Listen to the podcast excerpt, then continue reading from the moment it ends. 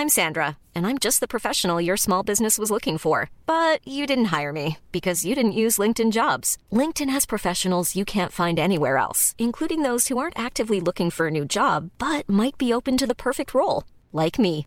In a given month, over seventy percent of LinkedIn users don't visit other leading job sites. So if you're not looking on LinkedIn, you'll miss out on great candidates like Sandra. Start hiring professionals like a professional. Post your free job on linkedin dot com slash people today. Welcome back to the Lantern Rouge Cycling Podcast, a familiar sight for O G podcast fans, or you probably can't tell given how well we produce this nowadays if you're listening just on podcast players, but I'm back in Australia. Benji's in Europe. Well, depending on how you categorize it. And we are doing our team previews for twenty twenty-four, starting alphabetically. It won't continue that way. Alpecin-Deceuninck. And yeah, it was their first year in World Tour in twenty twenty-three. We're going to review their season, talk about their transfers, and then talk about what we expect for twenty twenty-four. I guess, Benji, we could also, we can do World Tour win over-unders because there is a fixed number of World Tour races in the season. One of our loyal listeners uh, told me that, I think, at the end of uh, our previews last year. I can't remember who exactly, but we could do that. And if we have someone, maybe that could be something for Luke. He can tot up how many World Tour races there actually are. How many do you reckon there are, including in stages? Total, yeah. I actually have no clue. I'd say we've got sixty-three. Yeah. Plus, plus five monuments, plus about ten other classics. So we've got about eighty roughly in that, with a with a bunch of one uh, one week races. I'd say a hundred thirty-two. Hundred. I'm going one forty. I'm going one forty because I reckon you've underestimated. Like U A E has seven days, you know. Yeah. And Swiss has eight. Dauphiné yeah, has Dauphiné eight. So oh, I'm gonna be off. I'm going one forty. Yeah. So anyway, we'll just do it by ear for Alpecin-Deceuninck, and yeah, we we're happy it's the off season, I guess. Any, I don't think there's any too much other housekeeping. Um, obviously, there's been no new news from the unfortunate G C N Plus uh, shuttering since we did that podcast. So we'll, if any news comes out, or as a reminder to people for next year, when it comes to January next year, we will let people know whatever is the best place to watch various yeah. races. Uh, but hopefully that situation improves over the next couple of months. But Alpecin-Deceuninck, how was their twenty twenty-three season, Benji, after they were prevented from scamming the wildcard pro team system and had to be promoted for this year? Well, it was still a choice to be promoted, so they chose it. I, re- I reckon they got a, a letter. Damn. no, no, no. I gotta be honest, when you said five minutes ago that it had only been one year since they joined World Tour, my mind was like, oh yeah, that's true, Jesus. Because this team was really successful in twenty twenty-three. And yes, they were benefiting from the the wild card system in the second division, the Pro Tour division, the Pro Conti division in previous years, but still, seventeen World Tour wins of thirty-five total victories. And those aren't random, like, through the Polonia stages mostly. Those are actually, like, the big races. We're starting off with Van der Poel as one of the key figures. Roubaix, Sanremo, World Championships, if you consider that team-related. If you don't, then just skip it.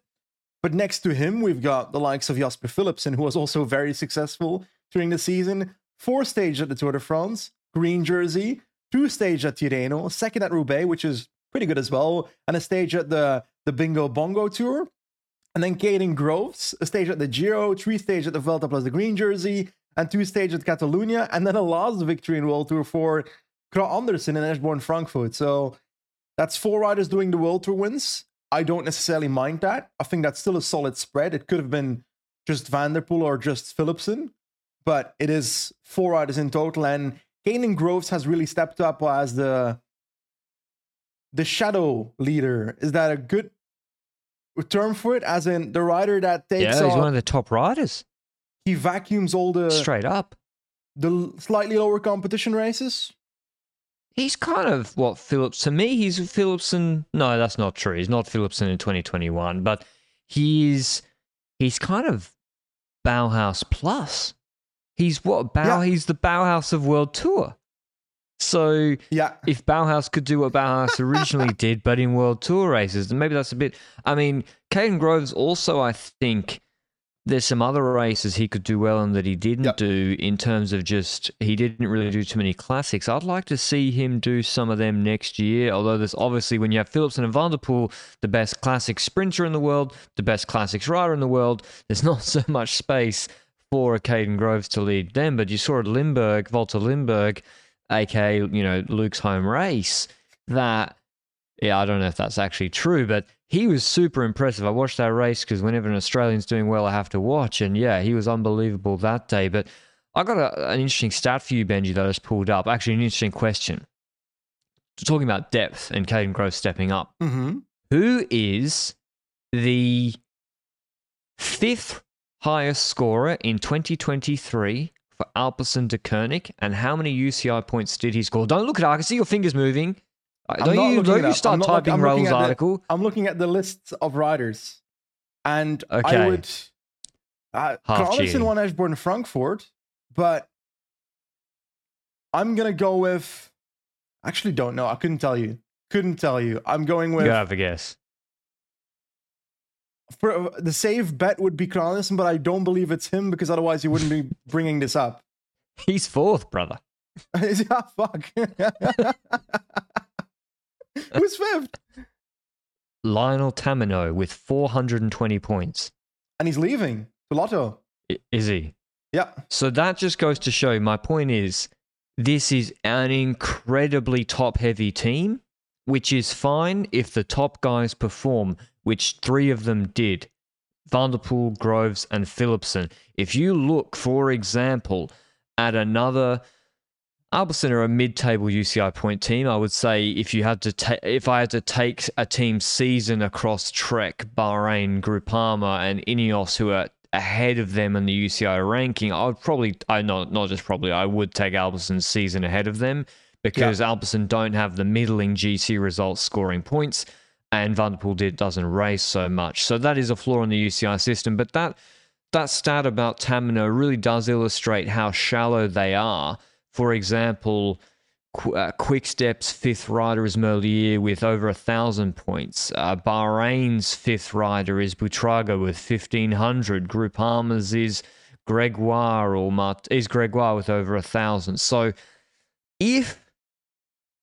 Van der Poel, and they, they do hedge it across Groves and Philipsen, mm-hmm. but for example, if Van der Poel, God forbid, had an injury or sickness or something, they which happened in Ineos and Bernal, you know, they would not be looking so good. Um, but yeah, a lot of wins in all three Grand Tours. They are the new Quick-Step, Benji, and maybe even that, that's who they are.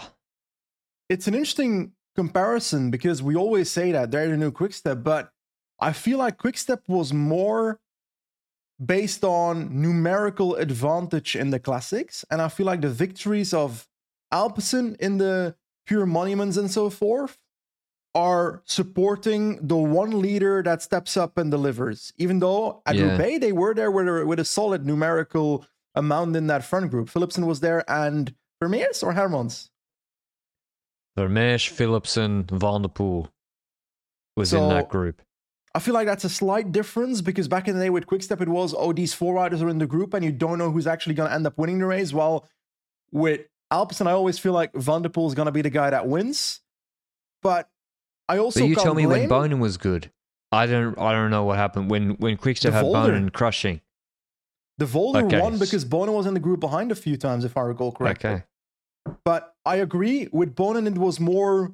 the he is the leader type. So it might be more related to that era of Quick-Step than towards the Lampard-Asgreen yeah, period. Yeah, yeah. What's your, if you're them, what's, say you're their sponsor, what would your highlight of their season have been? Ooh, I would say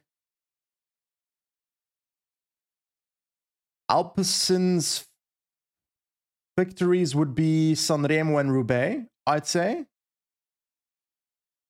I would take Roubaix because of what you just said, where you have not just one guy, two guys and three guys yeah. in the group for a long time. A one, two. And you go one, two against Wout van Aert. I know he had the puncture, but, you know, but too bad. I feel like in Belgium, there was still an overwhelming feeling of, oh, Van der Poel won because Van Aert had a puncture. And then the question is, does that hurt the sponsor's image a bit? Nah, I reckon they'd be fine with it. Um, I think so too. But yeah, especially with the one, two. And yeah, the World Championships is the difficult one. Do you give the team yeah. any credit? Obviously, the team designs these guys' race program around that as a big goal for the rider. You know, the team could have got him, if they didn't do that, riding other races, winning those races um, that weren't maybe the best idea for him in terms of doing well there, but you know, maybe they send Van der Poel. He did he do bingo bongo? So uh, I don't think he did. It was he didn't do it for Philipsen, if I recall. Oh, was it Belgium? He did, I think. Okay, because they obviously identified that probably as a better preparation for him. Uh, so that's just something to bear in mind. I I do think World Championships they have to get a bit of partial credit. Uh, otherwise, yep. it's yeah. I just that's what I think, but not not full credit, obviously. Um, any. So, yeah, as I said, top-heavy team. They've got the best sprinter in the world, best classics rider, and probably a, we gave him a top-five sprinter in Groves. They developed him. I would say, Benji, that riders like Søren Kragh disappointed perhaps a little bit. Quinton Hermans definitely, I think, disappointed. Yeah. Uh, Sinkeldam, though, was good in the train. Conchi was fine. Robbie Hayes was, was pretty good in the train. They... Apart from outside of Groves and Kragh Andersen, I think, are, oh, Hermans must have been a fair bit of money. Do you think, yeah, I guess, what what, what would be the weaknesses of this team this year or, or something that you would think they have in like a could have been better column? Well, could have been better, I think. It's hard to blame their entire classic season. They focused on the biggest races and delivered in the biggest races. Yes, they didn't necessarily deliver in the in the smaller one-day classics, as in in the E threes of the world, but I don't necessarily see that as a bad thing that you don't win the, the smaller classics and you win the big ones instead. If I look at other things, then maybe you could say Van der Poel at the Tour de France outside of his leadouts, but I find it hard to really fault Alpecin throughout the season, because if you look at it, in my opinion, Alpecin is arguably nearly on par or on par or maybe a slight bit better depending on what your view of their budget is when it comes to their results versus their budget with Jumbo. Like, this is an S-tier year for Alpecin for me. I don't think you can do yeah. better. Well, no, it's not like they're like, oh, well, it's a shame we didn't come top three in the Tour de France. They net, they don't... That, that's not a goal for them, G C. Buyer. What a failure. Come on, not top three at the Tour.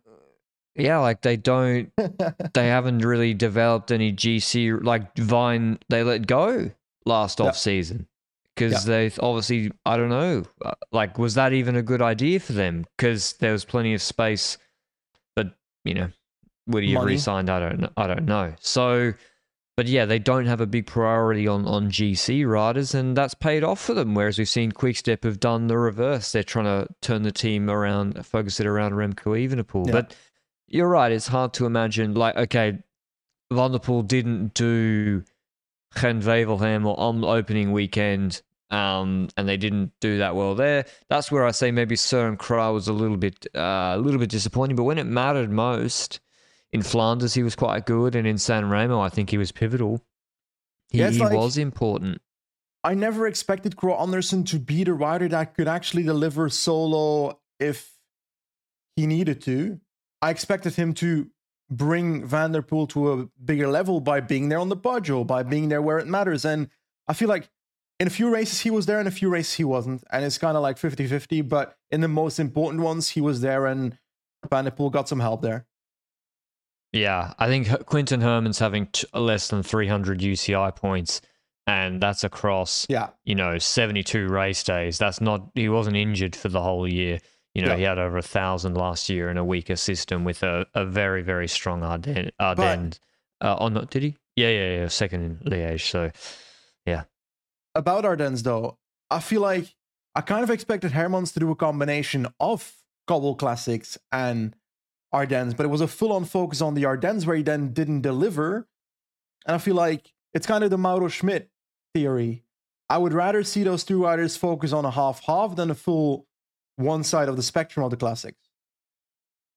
Yeah, and to be honest, he kind of just regressed to the rider he was before the twenty twenty-two season uh, yeah. this year. Like he, he still was like okay, you know, in, in some races, like uh, eleventh in Brabant-Cypale. That's kind of what he was before the twenty twenty-two season. So maybe that was just some random results in twenty twenty-two. Uh, any anything really else to say, Benji, about this season? Um, Not it's, really. It's I a think... very straight straightforward one for me. Yeah, single focus, single success, and they just, I think they're going to look to do the same thing next year. They're going to try to do the same thing. I think it's going to be difficult. Maybe the transfers will help. So let's dig into the transfers of the twenty twenty-three season towards twenty twenty-four, that is. And let's see who leaves first. And we've got the likes of Sbaragli and Maresco leaving to Koratek. I don't think they'll miss them. Dries de Bond, Robert Stannard.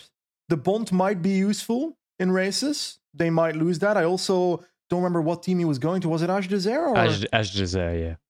Rob Stannard was provisionally suspended for a doping violation of four years ago, which I still... yeah. Like, yeah. Do you see how I want to say what's going on there? And no, he's... because because the Hessman one makes sense, right? In that yeah. the German police seem to be controlling that situation, and it was yeah. the German Federation.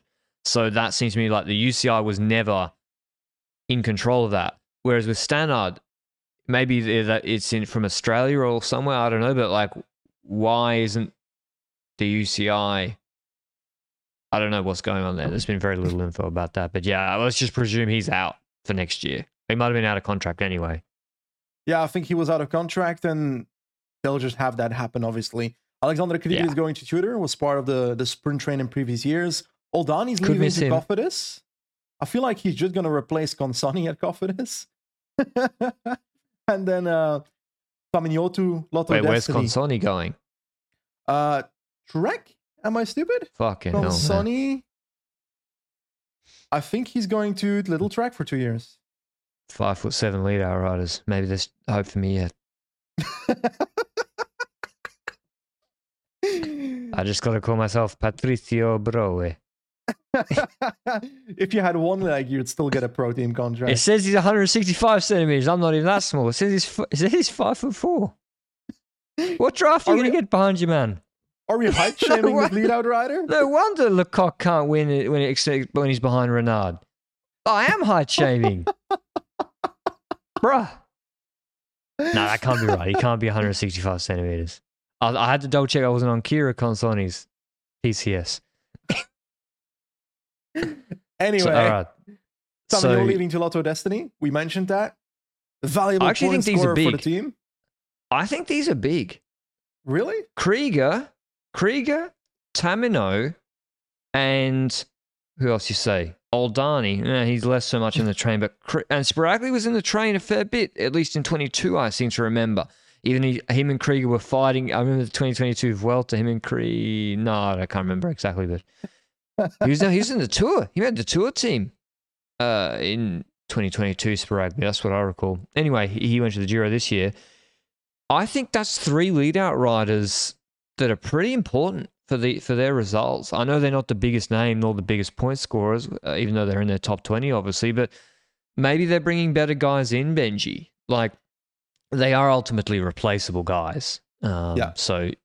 do you think they are adding better guys? I, I think Maresco and co you can let go, but I was surprised to see um, to see Tamino and Krieger let go, actually. I honestly I honestly feel like these are replaceable transfers. And also with the riders they're bringing in, it's not... they aren't bringing in the experienced riders. They're bringing in riders that could grow beyond what these riders were doing and maybe might already reach the level of these riders in the first place at a portion of the race days. And let's go over them for a second. Axel Laurance, we know that name already. He was shockingly going to the deaf team last year. Yeah, after... six World Tour teams were offering two million euros a year, apparently, when B and B folded. and then he chose to go to the Alpecin dev team. Must be just wanted to donate to their sponsors. That was the funniest thing at the end of last year. First Alp sprinter, won the World Championships U twenty-three, if I recall correctly. So, solid, hilly sprinter, I would say. Timo Kielich, which is the one and I'm young. interested about. Also young, yeah, of course. Like, oh, this whole list is young. Let's get that out of the yeah, way first. This whole young, list is yeah. young. Timo Kielich, twenty-four, but already performed well in pro races and got one class. He's one good. stage at Tour de Wallonie. Third at G P de Nain, fourth at Nokere Koersen, second at Antwerp Port Epic between two of his teammates. So, a bit of an Alpecin sandwich there. And then Henry Ulich. I actually go pretty way back with this guy. Yeah, uh, he's he's cool. A, he's a combination between sprinter and a classics rider, but not yet at the level where he can do it solo. He, I feel like he might be a bit of a lead out in certain areas and might have some opportunities in the smaller classics at first and then grow beyond that. Was third at Gent-Wevelgem U twenty-three, if I recall correctly. Won a stage yep. at Baltic Chain Tour, won Liberazione, I think a sprint last year in U twenty-three.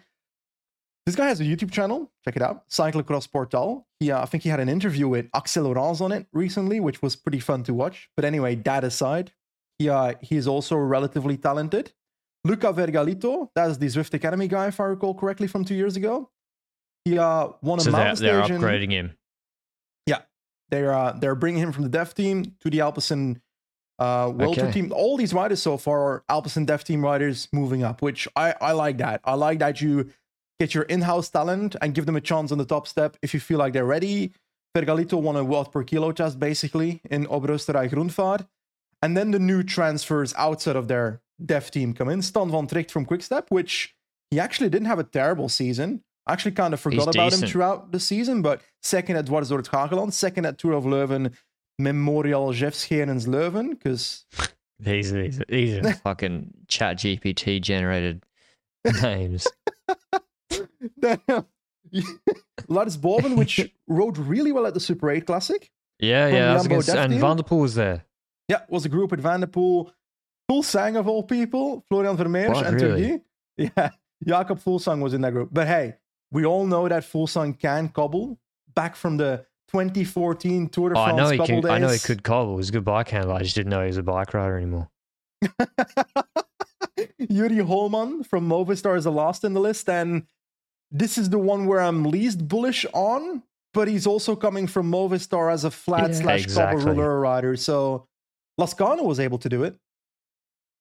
Yeah, but Lascano also speaks Spanish. So uh, Holman True. might as well. But yeah, I think uh, if, if any team was going to get that, I think they see something with Holman and they're like, we can make a serviceable rider out of him, and maybe maybe but, Movistar wasn't the best spot. Like with, with Norsgaard as well. Um, my first thought when looking at this list is that I feel like there's quite a bit of gravel riders in this. Yeah. You reckon Alpecin could slightly twist towards also doing a gravel schedule in the future? Well, I think they definitely, the sponsors, Canyon, will be interested in their riders doing that and performing, and Van der Poel can't do all of those races. Yeah. So you look at uh, Kielich. Is he a cyclocross guy? He I think is. he did uh, gravel. He is. And he did he did well in Dana, which is, you know, gravel adjacent, Antwerp Port Epic, gravel adjacent. So I'm sure he can do gravel adjacent, gravel. Roubaix cobbles. Roubaix, Paris-Roubaix, gravel adjacent. Um, I think apart from maybe Krieger mm-hmm. and Tamino, who were mm-hmm. good lead outs, like Tamino, I think he did this year the... Oh, he didn't do a Grand Tour. Anyway, I think they've got some lead-outs there who we will see slotted in performing, particularly Ulich, yeah, Boven, and Kielich. And I think, actually, when I'm thinking of what sort of guys are really good second-last men, it's actually guys who are performing in races that Rasmus Tiller and Van Poppel do well in, which is actually like a Dana. They're, you know, seventy-five kilos, quite big, good thirty second to sixty second absolute power. And uh, so I think, um, yeah, and also he can sprint himself at a sort of two point two level, but uh, gets over a hill. So I think Kielich is quite good. And Ulich is also, yeah, a, a classic-y sprinter guy. right now isn't looking like he's going to be sort of Philipsen level, but he can improve, and I think he'll be put on leader duties yeah. like Robbie Hayes earlier on. So you're right, they, they've kind of restocked, and these guys, honestly, they're going to be on forty-five grand, a lot of them, fifty grand. So what I'm seeing also, Benji, is they've really not, they've probably saved money, right? Because Tudor are not paying Krieger forty-five grand because he's not a neo-pro anymore, even if they are a pro-Conti team. Oldani's certainly not on forty-five grand at Cofidis. Korotec might be even paying more than that for the Italians. A G two R will certainly be paying more than uh, De Bont's salary. That, I would assume, sorry, that A G two R are paying De Bont much more than what Alpecin are paying Stan van Tricht. Mm-hmm. I would assume. And I'm not sure De Bont will be better than Van Tricht next year. So I think they've done a fair good bit of business yeah. there, and their scouting's good. And in terms of a team scouting these type of riders, this is what Alpecin does. It's their bread and butter. Yeah, I think so as well. And when I looked at the riders that would be out of contract the year after, there's there's quite a bit of riders, from Philipsen to Kragh Andersen to Groves to Sinkeldam and so forth. So maybe that's why they're saving money. Groves and Philipsen yeah. out of contract. Two of their biggest, th- three of their top four riders are out yeah. of contract at the end of twenty-four. So Groves is not. Groves is going to cost a lot more. Philipsen, I don't know if they they might have already done his extension, but Philipsen will, will cost an absolute bomb because he's the best sprinter in the world that can also do classics. So yeah, and he scored what well, he scored five thousand points this year, four thousand. So yeah, he's going to cost over three million, no problem. Um, and like, Groves, I'm not sure. The thing with sprinters is I wouldn't pay two million dollars for uh, a pure sprinter. But once they go above that and go beyond that and start delivering in classics and so forth, they just become so much more valuable. Yeah. Most of his points probably aren't even from stage racing. They're probably from yeah. classics. So look at like his classics campaign. Apart from the D N Fs, he was first, second, or fourth. Uh, his only fourth was Dwarsdorf Vlaanderen, and one Shell de Pre, second Roubaix, first in Brugge de Panis. So yeah, he's um, he still can't make it. Didn't make it work at opening weekend, but um, yeah, Philipsen, very very valuable rider. And you're you're right. They're probably trying to save money, and also they've got some young guys they think they can develop. So Vergalito, I am interested in to see how he goes, mm-hmm. whether he kicks on like Vine did, joining the World Tour team. Uh, and obviously there's a lot of opportunity for him because they, they don't have um, a lot of G C riders or, or climbers uh, on the roster. Turkey. Is there Tour of Turkey? Yeah, Philipsen going for experience and him going for G C. Is there... I guess, is there anything I would have done differently with them? Not really, to be honest. I can't and really. And it's also, yeah, they keep building their dev team as well, because they also signed Saint Dissensions for their dev team, which is the stepson of the legendary Belgian climber Jelle van Endert. But that aside, he's a really talented Belgian youngster, and he was pretty good at the juniors. So I reckon in the future he will also be stepping up to World Tour if he continues that. So they they also keep up the the filling of their dev team, which is kind of important if you keep signing half your dev team every year. Yeah, exactly. Like they they probably haven't got the same top guys in that Lotto Destiny have. Lotto Destiny like have a very, very nice roster going into their uh, twenty twenty-four on their dev team. But in terms of top Belgians, Saint Dissensions has really, really good results. And they've got him uh, one year at U twenty-three and then two years straight away into the World Tour team. So he already has a World Tour contract for yeah. twenty-five and twenty-six, and that'll also be pretty well cost controlled, and they might get results immediately from him. He looks quite good. So, yeah, they're doing doing pretty well, but the interesting thing is, yes, as you forecasted, Benji, what happens when the chickens come home to roost? Do what? they... Well, the problem, you have all the success, sort of Moneyball style or whatever. You get good scouting, you get Groves, and then he outperforms his contract, but then do you pay him do you, or Philipsen? Do they have the money to pay all, you know, Søren Kragh, Philipsen and all the guys in twenty twenty-five? That's what I'll be interested to see. Maybe they've made that possible with some pretty limited um, expenditure in this, in this transfer period, but being able to fill those missing lead-out riders. Anyway, that's all on their transfers. Uh, Benji, next year, what's what's their focus? It's the same again. It's just rinse and repeat, right? I think Five, so as well. Like, with M V P. What is the realistic aim for Alpecin is the question I ask. And I feel like if I look at that question, it's try and repeat twenty twenty-three, because winning Roubaix and M S R means you won two of the of relatively valuable monuments. Roubaix is a big one, arguably the biggest one in my opinion. And then next to that, going to the Tour de France, winning four stages, going to the other Grand Tours, winning through four other stages, plus the green jersey had two Grand Tours. Like, good luck doing better with a team that only has the two focuses, which is the classics and the sprints. You can't expand when it comes to G C because Vergalito isn't going to show up and suddenly win the Giro. He might step up a tiny bit, but it won't move the needle when it comes to the, the image for the sponsor, I reckon. So I'm looking at the classics and the sprints again, and that's just delivering the same thing again, but it won't be easy to do that same exact thing, I feel like. Do you feel like things went their way a bit during the classic season as well? With, let's say, you look at Jumbo, the puncture of Wout, even though it would still be hard to beat Philipsen plus Van der Poel in that situation. The other side of the coin, you have Van Baarle crashing out of the classics relatively early and so forth. Like, does that help Alpecin in some shape or form? Or because on um, M S R, Van Baarle wouldn't have been able to change anything. I'm not sure Jumbo really had too much bad luck in M S R. No. Uh, and then Flanders neither, but Van der Poel didn't win that, obviously. Yeah, but I guess you can say Roubaix was the big one, but that's one race. World Championships as well, Van der Poel just won that. Yeah. He even crashed fair and square. The sprints is in the Tour is where I come in with that a little bit. Okay. I don't see that as immediate. Like, Van der Poel just straight up was the best in Worlds and, and was better than Van Aert and Flanders, Roubaix, we don't know, but maybe as well. But Philipsen in the sprints, that's a, I'm not sure he can maintain that, because I think a lot of top-tier sprinters had a really shit year this year for various reasons or got unlucky.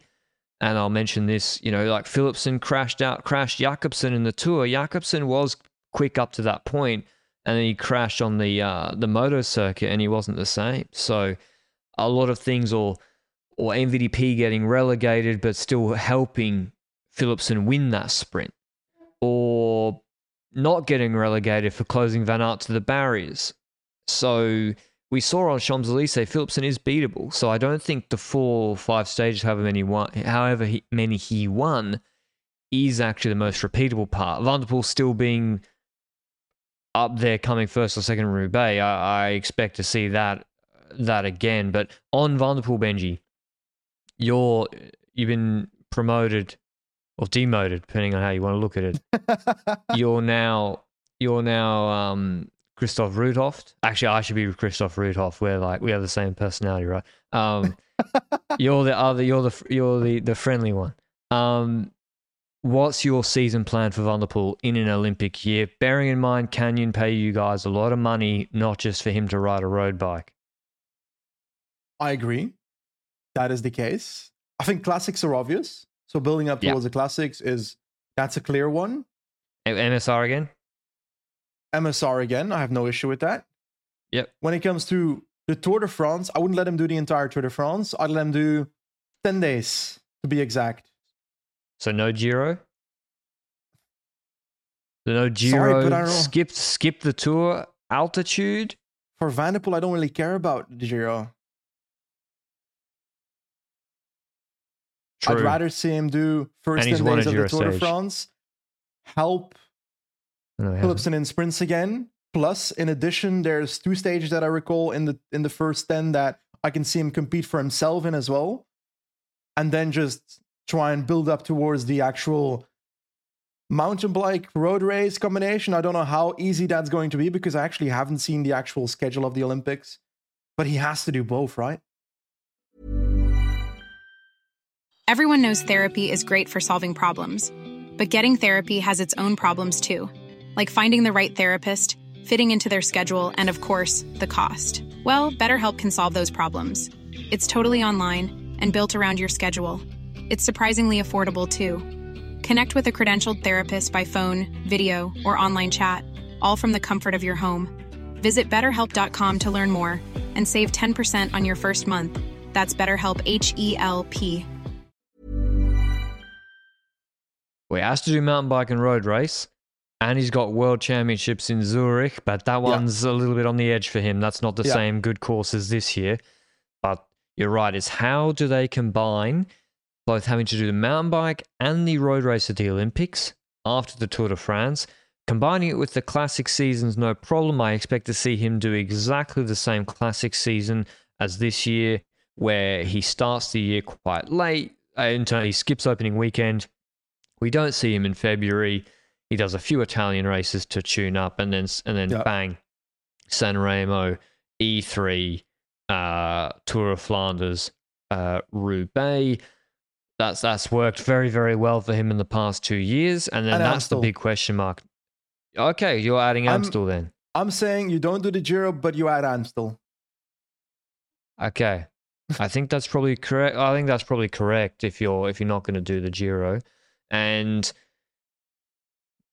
I don't know exactly what's the best option. I think for the Olympics, I swear the best option would be to do the Giro for two weeks and then go to altitude. But I don't think they can not send him to the Tour. Yeah, that's the thing. Because, I mean, you could say, well, Philipsen just won four stages. Van der Poel didn't win any stages at the Tour this year.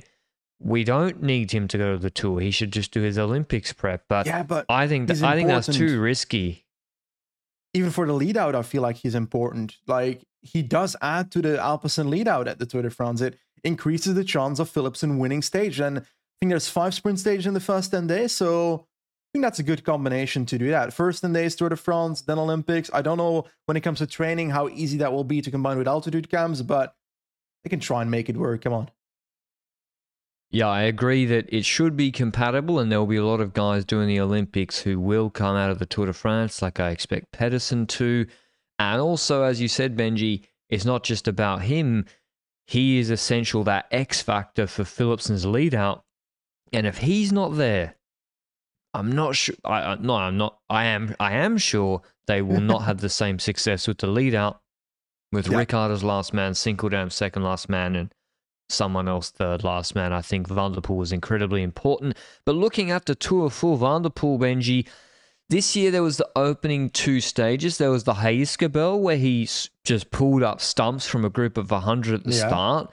Didn't contest that one. There was the Côte de Piquet, where he was dropped, but I think it sort of... Nah, he, he really was uh, pretty far back in that one. But let's just say he wasn't in his best shape.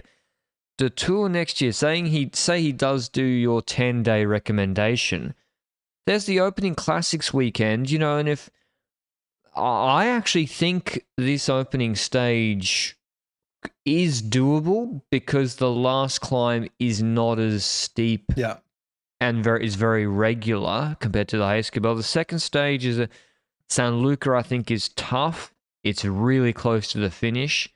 And then there's also uh, looking through the obviously the gravel nine. Stage. Yeah, eight and nine are the ones where I feel like something's possible. Eight is also a, a hilly parkour where I feel like breakaway. Actually, breakaway or is it it's uphill? It's shallow uphill. Gradient enough to be Philipsen survivable? Too difficult yeah, I think to control. Phil- I think I think Philipsen can definitely survive and win this, but it's whether he can. If they get help from Trek, for example, then maybe they can make it happen. But, um, yeah, that's that one could go either way. But, of course, stage nine is perfect for him, the gravel stage. And, yeah, even, I don't know, there's some other... But that's the, the first ten days. Is he going to want to peak for some lead-outs and a couple of stage win opportunities versus the Olympics? I'm not sure. Uh, but it's definitely... Building his schedule next year will be will be difficult. And then there's the kind of, he does the Olympics peak, then there's nothing, and then there's World Champs after the after the Vuelta. So how does he manage that? Does he, if he's only done ten days of the Tour, do a bit of the Vuelta? What Why is not? do they do do they rinse and repeat Groves and Philipsen schedule? Mm, I kind of feel like it, because Philipsen to the Tour seems like an obvious one to me. And in addition to that, maybe Philipsen would want to do an extra Grand Tour, but I also feel like when I'm Philipsen and I go to the Tour de France and I win fourth stage in the green jersey, I also feel like I deserve to be with my family for two Grand Tours in the year. So I would only want to do the Tour de France the next year. That's my personal I mean, view. I could, I would have, I would have probably done the Vuelta and skipped tur- Turkey personally, but. Um. But that being said, our, I feel like Mathieu van der Poel doing the Vuelta as a build-up towards the Worlds in the same way that he did with the Tour de France in twenty twenty-three is not impossible. That being said, I don't know how realistic that Zurich parcours is for him. Yeah, I think that's the one where he's like, mm, I might have to have not the best preparation because I'm not going to be the favourite against Pogacar anyway on that sort of parkour, whereas the uh, the Paris parkour should be really, really good for him. Maybe he'll do yeah. Europeans in, in good shape after it. I don't know when those that race is. Okay, but do you think... Okay, so the Classics team, same again, Kragh Andersen, Van der Poel, Philipsen for the flatter ones. Where I was surprised, as you were, Benji, that Hermans uh, didn't do the Tour of Flanders uh, this year. He did Basque Country in between Doisdour and the Ardennes. I think that was a pretty strange way of they approached that. So maybe he'll do a different uh, prep in the Classics or, or it's schedule. Mauro Schmidt, but worse in twenty twenty-three. He did the same thing, right? Basque Country plus Ardennes? Did he? I think so. I feel like they did yeah. the same thing at Quick-Step for Mauro Schmidt, and with both, I have the feeling that they should have just combined the Classics and the Ardennes. And for twenty twenty-four, I feel like the same, because like, what team does Alpecin send to the Classics? And that is Van der Poel, obviously, to the big Classics. Kragh Andersen in support. Philipsen for, I'd say, Roubaix, Brugge de Panne, Scheldeprijs, Caden Groves Road in twenty twenty-three. Which I kind of would like to see Philips, Philipsen as well. He did both opening weekend races. Because they, they were terrible, right? I think Philipsen had a puncture yeah. in, in Omloop, though, on the Muur. So that mm. matters. He should do Omloop and Kuurne again, in my opinion. Yeah, I'd like to see Groves do them too, to be honest, because just they're good options and maybe Groves yeah. can improve as well. I mean, he came fourteenth in Kuurne and that was... Jumbo really opened that race with eighty-five kays to go. I'd like to see him do that. Uh, but probably Groves has to do T D U by law, and unless he gets out of it, then he has to do the Giro. He did eleven stages. So I really think Groves should do the same as this year. Opening weekend, T D U, abandon the Giro after two weeks, maybe skip Suisse, and then uh, prepare for the Vuelta. And Philipsen, I think, will be much of the same. And I think that's probably what their sponsors want. They're not trying to reinvent the wheel, this team, like yeah. the tour we already mentioned briefly, but it's going to be a lead out. We think Van der Poel should go as well. It's going to be around Philipsen, Rickard, Sinkeldam, Kragh Andersen, and maybe one of the young guys like Kielich or Stan van Tricht, or I don't know if Dillier drops off a little bit. He's not so... He can't...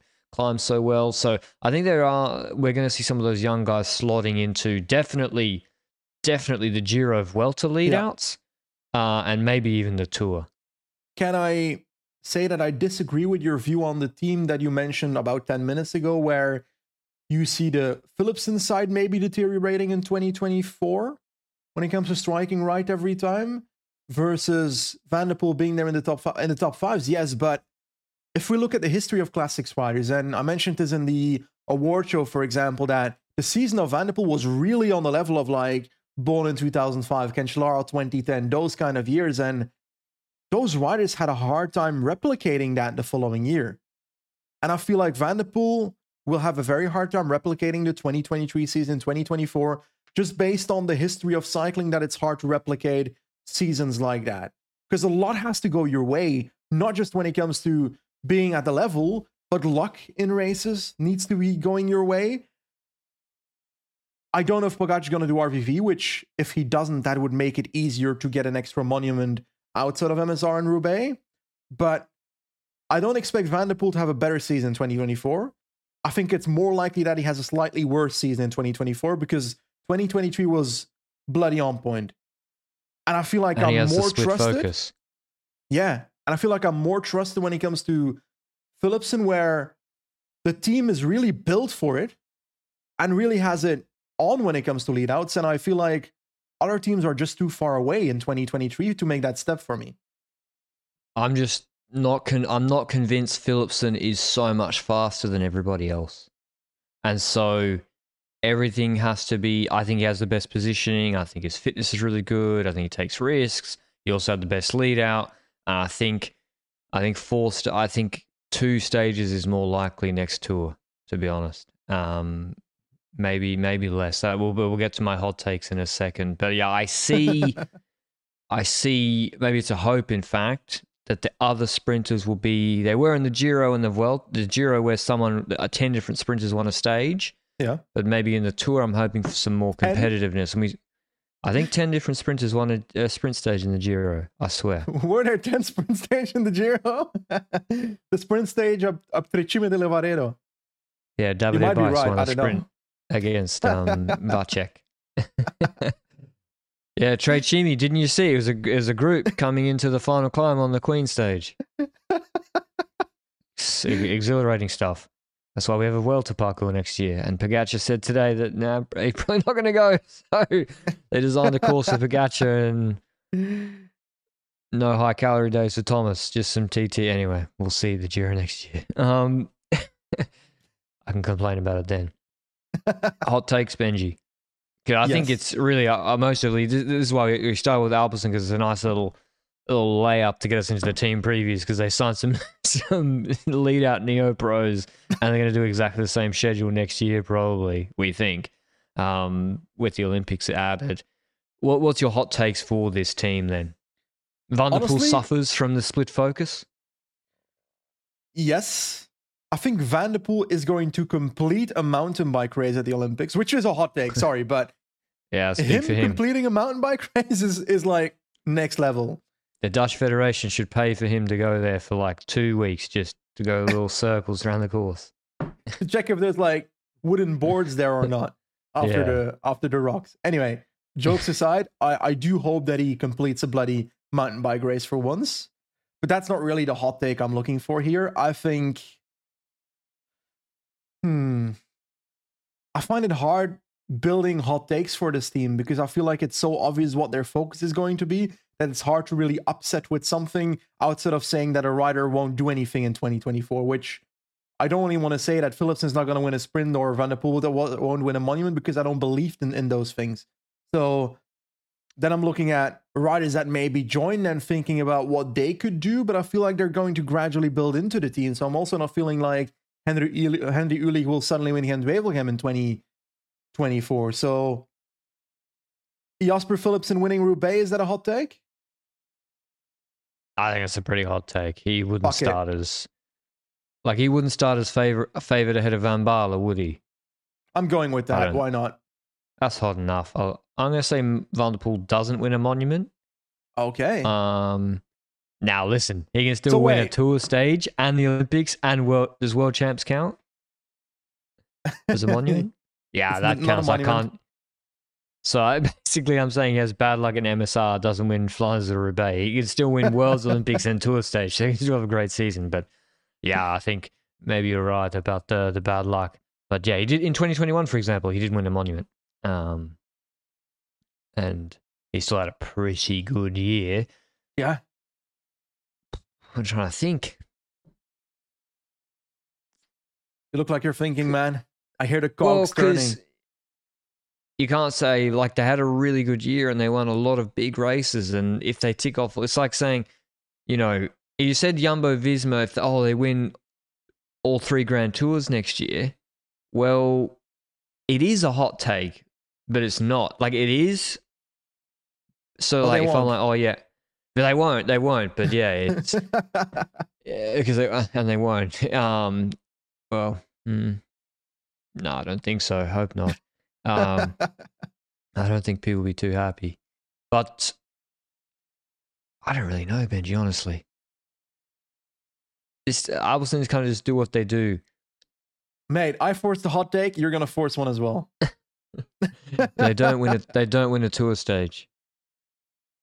That's that's Fuck hot. My life. What?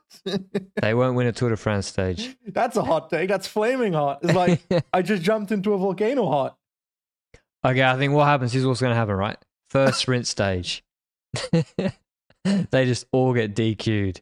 They all simultaneously go past Rasmus Tiller, who's doing a lead up for Varenskold, or the other way around. And and they just all pu- they just all punch. Yeah, they just throw they got both hands in the sprint, punching people. Side by side, they all get relegated, disqualified, so they can't win a tour stage. It wasn't far from I, happening. I'm going to disagree with your view of that because I believe Alpecin, when it comes to Philipsen and Van der Poel, I don't think they're bad people in the race. I think they're reckless and don't think about the consequences of like a swerve to the right, a swerve to the left compared to their competitors who might be more careful in the sprint and as a consequence maybe win less as well. Generous, I think. I'll give him what we. If it was one stage, I might agree with you, but no. Nah. First week this year, asked Fabio Jakobsen what he thinks as well. So, yeah, I think uh, they'll do it again. Yeah, so U C I, it's on the U C I to do something about it. But uh, yeah. That's how you win sprints as well. Listen, if you're looking for a good sprinter in the lead out and you're doing an assessment of them, You wouldn't be. You wouldn't say, "Hey, oh, oh, they're really, they're really timid. That's great." No, like yeah. you want someone who pushes the edge. On you know, that's the way the rules and the sport is designed. Um, and they're also fantastic in their in their role as well. But yeah, I think like you you forced a hot take out of me. That that is the one. Uh, I I just I don't actually. I mean, yeah. In terms of uh, a rider, I see popping up to really perform and, and take a next step up. Next year, uh, like sort of Groves really did this year, I would be looking at Lars Bova or um, what's his name, Kielich. I think maybe yeah. Kielich could be really, really good in like a Shell de Preez, the Flatter Classic. So also, I think those guys could immediately be in their top five riders. I'd like to see Kielich ride the cobble stages, like the cobble races already, like yeah, the E three's Omloops of the world, because I generally believe that the guy can get into the last phase of at least Omloop. two hundred fifty I kilometers so. might be difficult, but I think so. You know, they're so young. Might and... move up. Yep, he's only twenty-two. Why not? That's it. Okay, who do you think we've got to do a prediction as well? Who do you think they oh, keep God. that's out of contract? Oh, I think out, out of the big guys. Philipsen stays. Okay. I think out of the big guys, eh? Yeah, out of Groves, Philipsen. Nah, I, on a serious note, Philipsen, Sinkeldam I would still keep as well. What's his age these days? He is thirty-five. thirty-four, but you can add another you know, one-year contract to that for me. I think Gogol might be leaving. I believe Conchi stays. Kragh Andersen, I, I think, stays. You Groves, reckon? I'm not sure about. I feel like Groves, despite what he does, is somewhat replaceable. Yeah, because you don't speak, don't speak Flemish. That's how you guys operate. Philipsen gets to stay. Who won more Grand Tour stages this year, Philipsen or Groves? The same? I think Philipsen. Probably. I, yeah, Grand Tour stage is four and four. Oh, really? Yeah. Groves only won one in the Giro. For some reason, I thought he won more. Um, See, that's how you Australians operate. You invent Grand Tour stage wins for Australians. Invent statistics, yeah. Well, he won a T D U stage, didn't he? Well, no. Tour of Southland is a form of Grand Tour, not the Tour Down Under. Yeah. Um. I think you're, uh, jokes aside, I think you're right in that, you know, if you're going to pay, it, it, Philipsen is not really replaceable. Like, who is like Philipsen right now in, in the market yeah, or maybe next year? And But there lifespan? are guys, yeah, I, I know I know that, but I'm saying for twenty twenty-four, you're looking at Groves, you're probably thinking, uh, what if a team comes with a crazy offer, like uh, Ineos Jaco? or Jaco buys him back or or I don't know, U A E even, or Trek, or whoever, and you're thinking, okay, he's, if we do what Quick-Step used to, like Quick-Step, when their second sprinter always performed, they yeah. didn't match his contract, or even their first sprinter, they let him walk. Bennett, yeah. Gaviria, Viviani. And if you're matching that model, then you're right. That would suggest that if Groves gets a big offer, they're not going to match it, because th- otherwise that really messes up the budget for but other guys. That's the same with Philipsen, though, as in the step up in budget will be insane to the point that we'll need, he'll need to keep it up. And what is the lifespan of a sprinter in twenty twenty-three? It's not, it's not five years, I feel like. And do do the sponsors care enough? Because the sponsors, right, if Van der Poel comes to them when he's out of contract, probably never, right? And Van mm-hmm. der Poel's, that, the Rudolph said to the sponsors, hey, Van der Poel wants, you know, X million euros a year. The sponsors will be like, pay him. Don't yeah. care, just pay him.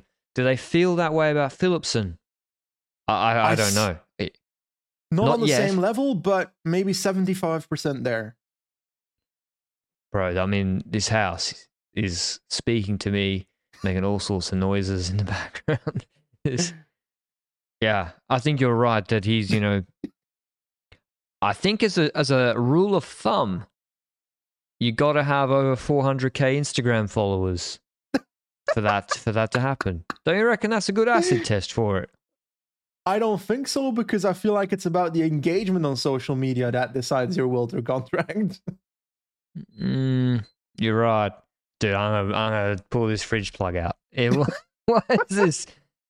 I I actually, yeah, Dylan Groenewegen, for example, you know, he's got, I'm pretty sure there's there's something wrong with his engagement. I don't know if it's bots or what on his Instagram account. He posts like a random photo, it's like eighty thousand likes. Clearly not like correct, but um, I think technology that tries to address and control you, like fridges or microwaves, like one beep is sufficient, right? But why multiple times? Like, I haven't heard you. I, I've heard you the first time and I've ignored you. Take that. Or I'm not here. Stop beeping. The funniest thing would be that nobody on the podcast heard it because of noise cancellation, but your fridge has been beeping for the no, last five minutes. It's so frustrating. Oh, no, I don't really care. Um, I, I'm going to go with my Instagram theory of uh, followers. But I, you, so you think Philipsen could walk? I don't think he will, because I don't see who could replace him in the near future based on the market right now. But doesn't that mean he has more value to these deeper-pocketed teams? Yeah, but... So Trek have got like Pedersen... Every- The deep pockets don't so have the lead out. So Ineos, for example, won't go for it because it doesn't Mate, it doesn't work.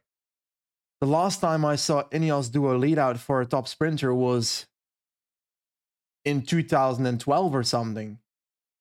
That's Viviani Crow Race Erasure. Um, top sprinter, I said. Top paid sprinter.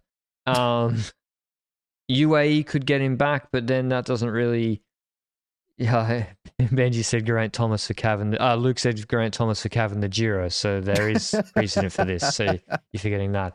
Um, you're right, though. As I run through the teams, I think it doesn't really make sense for the like Bora Hansgrohe got Welsford. Would they go for Philipsen? That would. They're the one that kind of would make sense to me, actually. But if Welsford fails, yeah, but. To sign Philipsen, you have to be, for twenty-four, you have to be negotiating with him now before yeah, Welsford even turns a pedal in anger for Bora. They just did, said they didn't have the money to extend Polit after signing Roglic for no, X no, amount no. plus X amount of buyout money. They didn't They didn't say they didn't have the money. To outbid U A E maybe for that. They value. said they didn't They didn't want him. They didn't want to give him the money. Oh, okay. Okay, that's different. It. That's different. Yeah. Um. Ah, for sure. For sure, Niels is a great rider, but fuck, he wasn't worth what they offered. That's why I was the interview. No disrespect to Niels, but in the classics for the last three years, he was shit for us. He was better on Katusha. You sound very German right now. Ah, for sure. Um, Hello, Ralph. Yeah. Yeah.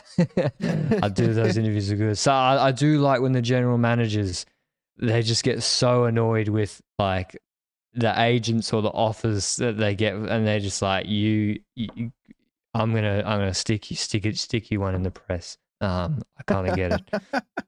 But also for Paul, it's like, yeah, U A E need him. He has a valuable role as well. Yeah. And I think U A E deserves that money because they need a rider like that. But yeah, I did find that interview funny. Um, okay. The World Tour wins, Benji. Luke has done some research. He said there were one hundred sixty-three World Tour wins in twenty twenty-three. World Tour stages. stages, stages rather. How many did Alpecin win? They won seventeen, if my memory serves me correctly, in twenty twenty-three. Correct. Uh, how many did they win in twenty twenty-four? thirteen. Oh, oh no, yeah. Okay, you on you're on with thirteen. I'm going with yeah twelve. I'm just gonna underbid you slightly. I think you're about the right mark there, though. Well, no, no, it's not over under anymore. It's oh. exact. We we got to pick exact number for each team. And then our number has to add up each to one hundred sixty-three by the end of the teams. Uh, yes. Oh, that's going to be fun. So if you do too many for each team, you'll get to like Ineos as the fun. Jumbo is the last preview. And you have to say Jumbo Visma wins zero World Tour races for the number to add up. That, that sounds fun. Someone should keep track of this, by the way. Someone will, yeah, yeah. Someone. All right. That was our Alpecin-Deceuninck preview, a little bit lighthearted. We did have a tech issue in the middle, um, so that's why I also had to go on a tech rant at some point as well. Hope you enjoyed it. We'll be back with what team? Jayco next, Benji? They just confirmed today their twenty twenty-four roster's finished? I don't know. They're too Australian for me. Now, on a serious note, on a serious note, I, th- I think Jayco would be fun. Yeah, we'll do Jayco. I mean, Ineos and A G two R are still holding out on us, um, God, they've got and Jumbo time. As well. Jumbo should, They've got, we should wait with Jumbo a few, like a month and a half to keep people simmering. Okay. And then it's in, my yeah, fault if it's late. We got, Ineos we got to wait as well. But yeah, hope you enjoyed this team preview. Let us know if you want, if you like the segments, uh, and we can always change it up for the next ones if you have any ideas as well. But until the next one, ciao. Mom deserves the best, and there's no better place to shop for Mother's Day than Whole Foods Market. They're your destination for unbeatable savings. From premium gifts to show-stopping flowers and irresistible desserts, start by saving thirty-three percent with Prime on all body care and candles. Then get a fifteen-stem bunch of tulips for just nine ninety-nine each with Prime. Round out Mom's menu with festive rosé, irresistible berry chantilly cake, and more special treats. Come celebrate Mother's Day at Whole Foods Market.